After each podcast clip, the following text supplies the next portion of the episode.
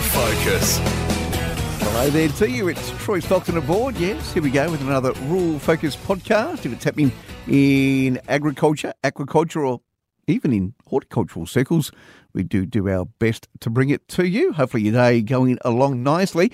Hey, very soon, it's not just the blokes who are busy on the farms at the moment, their ladies are as well. And very soon this morning, we're going to catch in with General Board Member with Women in Farming, Laura Carla. Yes, Laura's going to join us because it is all hands on deck at this time of year pretty much all times during the year. But we'll find out more from Laura very soon this morning. Uh, also on today's show, how did the Muchea cattle sale go? We'll find out very soon.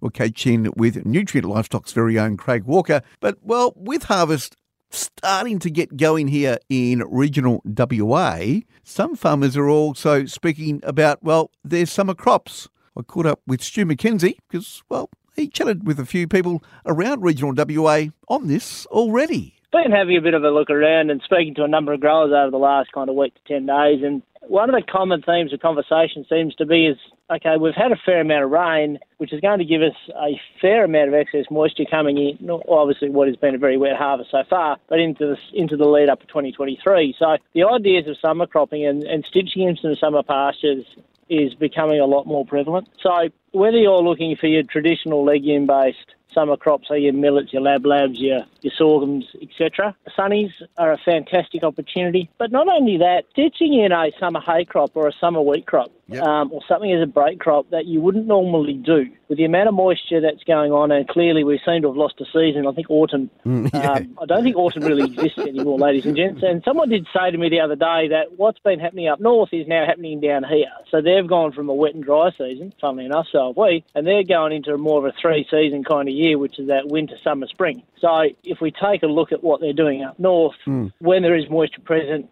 sticking in something which is a bit more salt tolerant, particularly for down here, so a barley okay. isn't a bad idea, and just yep. running it as a as a mixed fodder crop for either feed or pushing through to hay later on. So look for more information on these on, on these very on these different ideas of summer cropping and what you can and can't put in or what you might like to try. Hit your agro up or you know, if you if you want to if you want to give me a chat, my number's floating around. Yep. Let's have a chat and see what we can work out because I think we've got we've got a great opportunity with excess moisture in the profile and with what's looking like to be quite a damp six to eight months in front of us. So utilising what's there, but also giving ourselves the opportunity to either have another cash crop or making sure that we've got enough feed coming into what could be a dry dry start of the year next year. So a bit of food for thought. So you reckon barley? Well, see, barley's a scavenger plant, so therefore it loves it'll grow anywhere and doesn't mind a bit of wet feet. So it'll obviously depend on the variety. Probably don't want to look at Planet or Rosalind as a short season variety, but there's certainly a, a number of other choices. And if you've got some seed sitting in the shed, sitting in the shed, you might as well utilise it. So barley straw, you know, oats.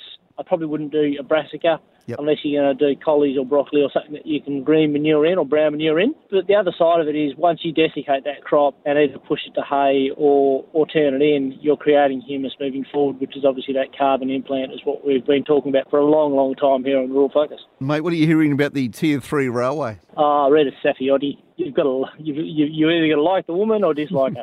2020 September, the strategic plan was supposed to come out, and uh, all that all that documentation was was due, and yet here we are, end of 2022, and we still haven't seen anything moving into 2023. I was reading this morning with the increased increased amount of trucks on our road, particularly on our grain roads, you know, it was something like nearly $500 million to upgrade the, the various Tier 3 lines. We've already got freight coming into Perth. We've already got freight coming into Albany. We've got trains running down here. It's just an extension of what's already there. So we either our state government and, and ARC Infrastructure, who, who own the, the lines themselves, and it's all owned by ARC now because it was all yep, privatised yep, back in 2000, yep. we've really got to have a shake up here. What do ARC actually do for Tier 3? What are they actually doing for regional WA apart from looking after the cargo lines?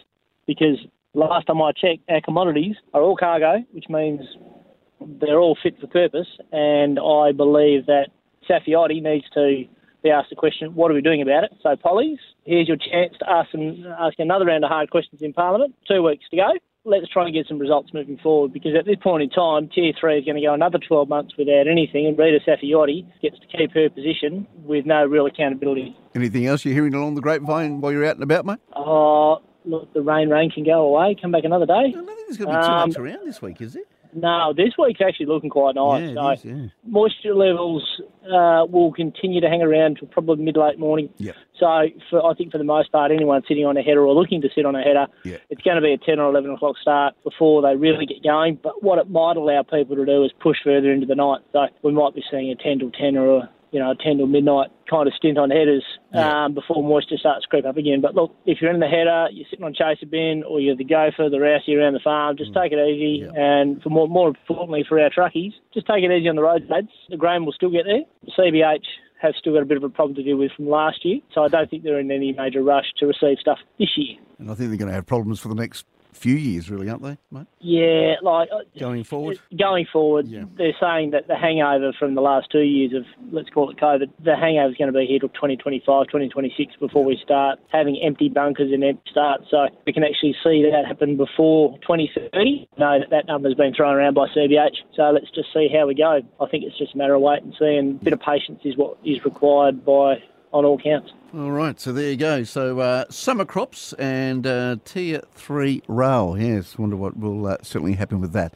Mate, uh, take care if you're out and about this week, and we'll chat to you again next Monday. Thanks, Troy. Thanks, listeners. Have a great week, and please stay safe. The following interview on the Rural Focus podcast is a paid interview. A reminder this may not be the right product for you, and other goods and services may be available. So I'm on Rural Focus this morning to find out and see how things went yesterday, a part of the Muchea cattle sale from Nutrien Livestock. Craig Walker, good morning. G'day, mate. How are you this morning? Not too bad. Uh, looks like it's going to be uh, a warm one, mate. So nice for you to get the tank top out today, mate. Yeah, well, there's an image I want to put in your head, mate. No. I don't know if you've been watching uh, Kath and Kim. No. I reckon I look like Kel walking along there in the little shorts and the singlet. It'll look just a shot, eh? Uh, is this thing on? Hello. That's not an image I really want. But anyway, how did we go at Muchea yesterday, mate?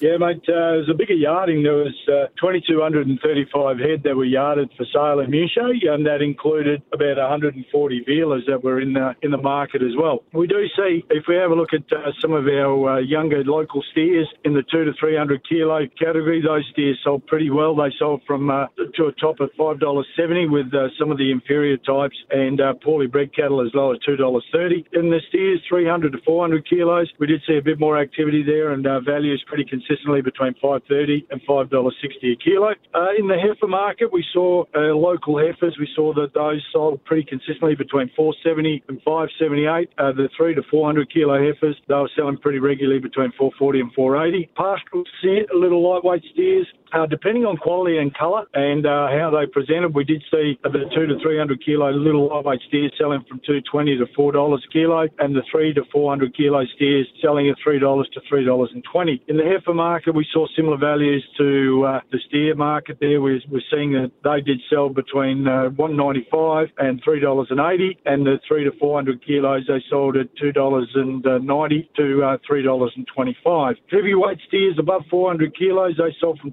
290 to 440, and uh, heavyweight heifers similar weight sold from 320 to 410. In the cow market, we saw a slight correction in the market. There was quite a number of cows that were presented. We did see some cows that were above 500 kilos. They sold from 270 to 298. Uh, for your better cutting cows, medium weight cows 4 to 500 kilos. They sold from 250 to 280, and live weight cows, depending on age, sold as low as 150. And they were for your older, plainer live weight cows down around 300 kilos live weight. To your better stores at uh, $2.20. And we did see some little local bulls suitable for live shipping. Uh, they they topped out at five dollars a kilo, with but most sales sitting between three eighty and four eighty a kilo. So all in all, we have seen a bit of a correction. It was a bigger sale, and we have got a few sales on this week all through the state, and um, another one that's heading up on Friday with our store sale. What time is the store sale on Friday, mate? Yeah, we've got about uh, 2,400 cattle that are nominated for the sale on Friday. A mixture, a good mixture of local cattle and uh, lightweight pastorals that are coming in. Some really, really well-bred cattle that'll be presented for sale. Good drought masters, some very, very good sanders, as well as some good blacks and greys. Sale starts as it always does on 10 o'clock. Interface with AuctionsPlus. So get involved and have a look. And um, yeah, there's some really good fresh young cattle, ideal for people to buy, and some young calves there as low as 150 kilos. So yeah, get along and have a look. Uh, how many more sales there at Muchea, mate, before the end of the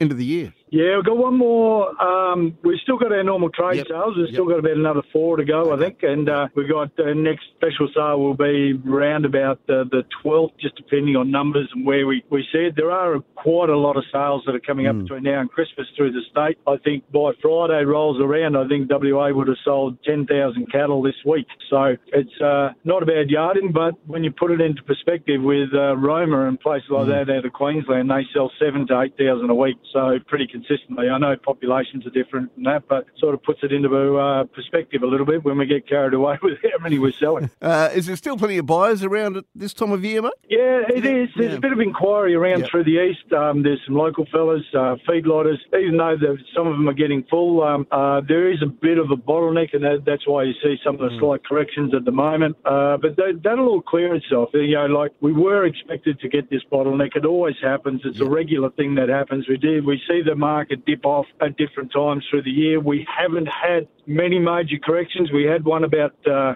six or eight weeks ago where the cow job dropped about 80, 90 cents, um, but then it slowly turned around and regained those losses again with supply and demand. And that's the biggest driver that we have is supply and demand, Australian dollar. If You go into the local supermarket, you won't see a lot of red meat actually in the supermarkets at the moment. So, yeah, it, it- it's an interesting time ahead. I, I know that some pessimists and some analysts in the, in the industry are saying we're in for a major correction, but I slightly disagree with uh, their assumption on it. I don't think it's going to be as bad as what some some are saying, but I do believe that there may be a slight correction, but it always does. It's supply and demand. When you've got a big Yeah. supply and demand is where it is, you do see an oversupply and bit of a bottleneck and, and things come off a bit, but um, it all turns itself around. The cattle job looks good. If we get rain in the US, Yep. where they've had a massive cow cull and a massive sell-off for young cattle, if there's a rain there, that will stop overnight. And it may take a little while to clear that backlog of manufacturing cattle. That will then open up because they're going to want to rebuild their US herd again because it's been absolutely decimated with drought you know, all Yeah. this year. So if, when it rains there, that's going to have a massive bearing on what we're doing. And we don't know what impact this rain on the eastern states has had. I know it's affected more cropping areas than what it has grazing. You know, when you have a look at country like hay and all that sort of stuff, and it's all underwater, it actually looks like the tides come in Yeah. and people people are skiing on paddocks. we don't know what's going to happen Yeah, in the new year. You Yeah. don't know if they're going to put crops in, whether or not uh, is ruined, or they're going to run cattle. Uh, grass will grow because it's too wet to get on for machinery. So that's still a, a little bit up in the air, and people don't know what's going to happen there. But you know, don't bank your hat on that one because, as I say, that's predominantly in the cropping areas. Demand is demand, and doesn't matter if it comes from the East Coast uh, or the US or wherever it is. It all has an impact majorly on our WA market. Yeah, most certainly does. Well, all right, mate. Uh, I know you've got uh, things to do there at Muchea. Thanks for your time this morning. We'll do it all again next week, mate. Always a pleasure, mate, and I'll uh, be glad to let you know how the sale goes on Friday. The following interview on the Rural Focus podcast is a paid interview. A reminder this may not be the right product for you, and other goods and services may be available. Time right now to catch in with one of the general board members in Women in Farming. The lovely Laura Carlin has joined us this morning. Laura, good morning there to you. Hi Troy, how you going? Not so bad. lovely to be here. Uh, you're probably uh, busy, busy, busy. Uh, of course, you're uh, well. You live in Narembeen, so the farm's probably uh, in harvest mode at the moment. Uh, look, we are. It's a nice time to be around, as I sort of mentioned to you earlier before. We we certainly started two weeks ago, but I don't think we've been on the ground for more than fifty percent of that, which is good. Fortunately, not a lot of damage. So no, we're we're trying to get the crop crop off the ground. But no, I think it's going to be another exciting year. Absolutely. What's happening with the team at Women in Farming? Oh, we've got so many exciting things that have sort of happened over the last few months. I do want to do a special shout out to our sponsors who have renewed. We've had Safe Farms, Elders, and Great Southern Skymark renew, which is fantastic.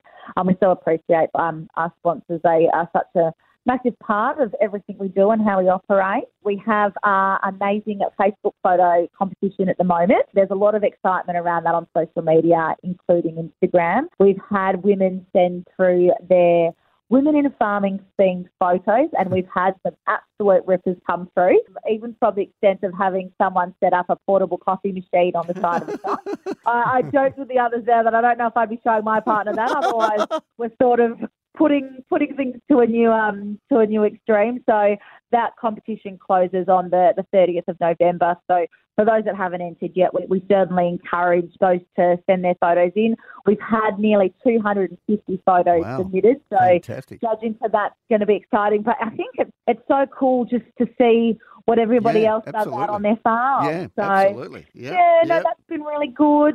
Um, we've had our Farm Safe online working group. We've got um, Julie from Farm Safe. and She's working with a group of women. Um, we've got our next one on the 30th of November, and we're going through grain movement and storage, the storage section on the agricultural safety and health checklist. So that's obviously a big key word at the moment. Everyone getting on top of their, their safety. So it's amazing to have the opportunities that we are able to, to give our members. So that's just one of the great initiatives. In terms of branches at the moment, um, we've had a lot of NDP wind-ups and Cranbrook ended up doing a Melbourne Cup and a wind up together. They had 18 people attend. Boyup Brook did a um, a Christmas wind up focusing on health and well-being, and Wagin even they did their wind up at Akin Wine. So there's been a lot of like lovely functions right before harvest, which has been really nice to see.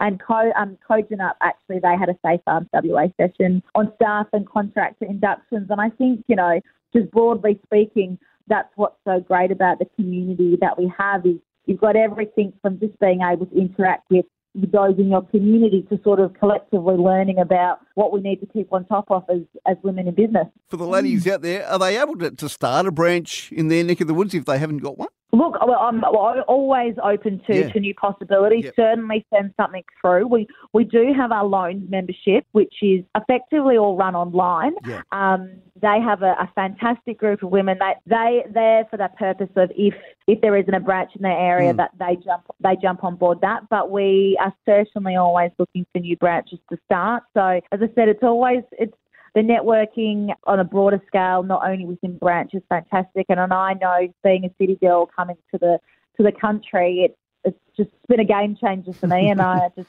so fortunate to, to be involved. Yeah, absolutely. Uh, busy time of the year. Do you get to have a bit of a break or is it just go, go, go? For me personally, I'm still go go go. I think we're, I, I think we're going to all be lucky to Yeah. finish harvest by Yeah. Christmas, to be honest. But I know that there um, things will ramp up again towards the end of January. But I know I think there's a few of us hoping to get a few weeks off in January, so that will be nice. Yeah, it's very nice Mm. as well. Now, if people are wanting to know more with women in farming, what's the best way there, Laura? Well, I head straight to our Facebook page or our Instagram. Can obviously jump on the website. We've got um, a fantastic website with lots of resources which go more into what we do and what our branches are doing and our branches contact. So certainly have a look on there. Facebook, obviously, and our social media channels always have everything that's happening as it's happening. But we certainly, you know, always welcome new members to join and we'd always love to hear from them. General Board Member with Women in Farming, Laura Carla. Laura, good luck with the harvest. Uh, good luck uh, going forward, and uh, thanks for joining us on Rural Focus. Thanks so much for having me. No, thank you for being a part of the Rural Focus podcast this morning, Laura. Yeah, there she is, Laura Carla from the Women in Farming. Busy, busy times, not just for the blokes, but also for the wonderful ladies in not just the agricultural sector, but the agribusiness sector, the horticultural sector. They do do wonderful things, not just here in WA, but right around Australia and, well, right around the world. Hey, that is it for today's Rural Focus podcast. Hey, thank you for joining us today. Hopefully, you've enjoyed the podcast today. I'm Troy Stockton. I'll be back with another Rural Focus podcast right here on the Listener app again very soon.